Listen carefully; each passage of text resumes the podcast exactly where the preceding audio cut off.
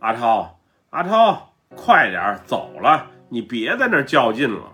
等我再次启动摩托车之后，车上的油表仅剩一小格了，并且是一闪一闪的状态了。这车可不能再停了，不然我俩非得推着车走回去。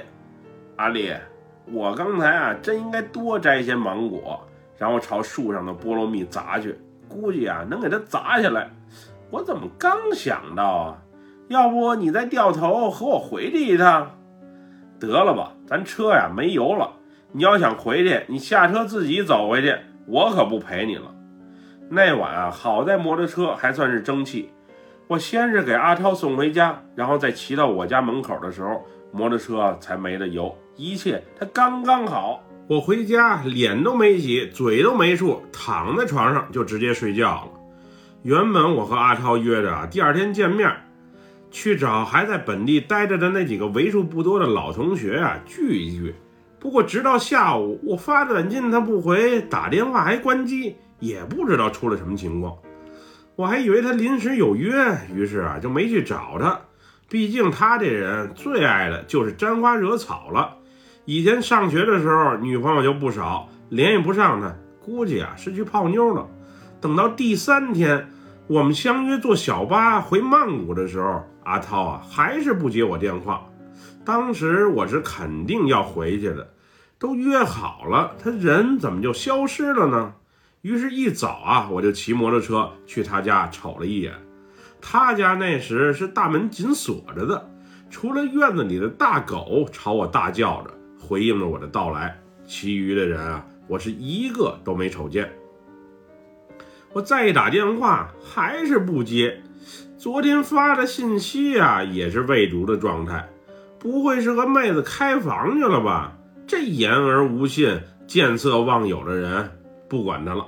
我呀是先回去了。那天我是独自一人坐了小巴回的曼谷。我回学校上了几天学，阿涛啊才给我回了一个电话。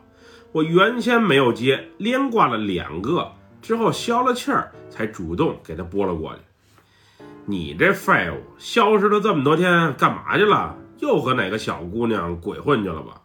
哎呦，鬼鬼混鬼混什么呀？我现在腰挺起来都困难。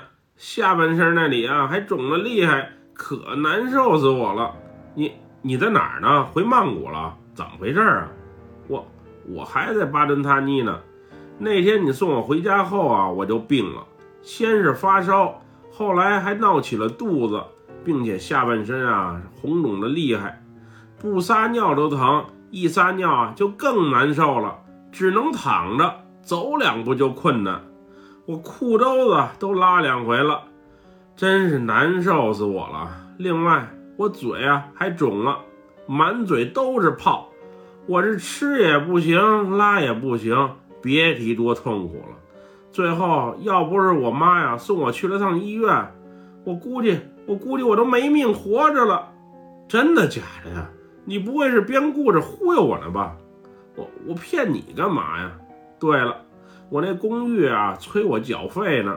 你要有钱啊，先帮我给垫上。我这一时半会儿好不了了，回头我见面再给你。那，那你上学怎么办呀？嗯，你就别操心了，我都请好假了。除了有门课啊，让我直接挂了，其他老师让我把作业给补上就好。那你好好休息吧，有什么需要的话，你随时再联系我就好。直到前些日子。也就是那件事啊发生之后，差不多得近一个月了，阿超才拖着疲惫且未完全康复的身躯啊回到了曼谷。据他讲，当时啊还没恢复好，憋尿疼，撒尿更疼，男女那些事儿啊更是想都不敢想，不然海绵体一充血，别提多折磨人了。那感觉啊就犹如数千只小蚂蚁在啃食你一样。后来他也想到了，可能是那晚啊酒后去人家院子里摘果子，并出言不逊，得罪了那里的牛鬼蛇神。之后他特意让他老妈买了些贡品送过去，并赔了不是，身体啊才渐渐好起来了。他回曼谷之前，自己还过去了一趟，又是烧香又是磕头，还把那里啊给打扫了一番。他说自己是真的怕了，发自内心的那种怕。这就是我亲眼所见的事儿。这件事啊，对我的触动也挺大。以后再去外面，我这话不敢乱讲，东西啊是不敢乱碰了。一直到现在，阿昭身体啊还没完全恢复，我是真不想招惹到这种麻烦。那些看不见摸不着的东西实在是太可怕了，还是规规矩矩的做人办事儿比较好。本期故事就和大家分享到这里，喜欢六哥故事的朋友，别忘了点赞和关注，还有转发哟。咱们下期节目再见，么么哒，拜拜，扫地卡。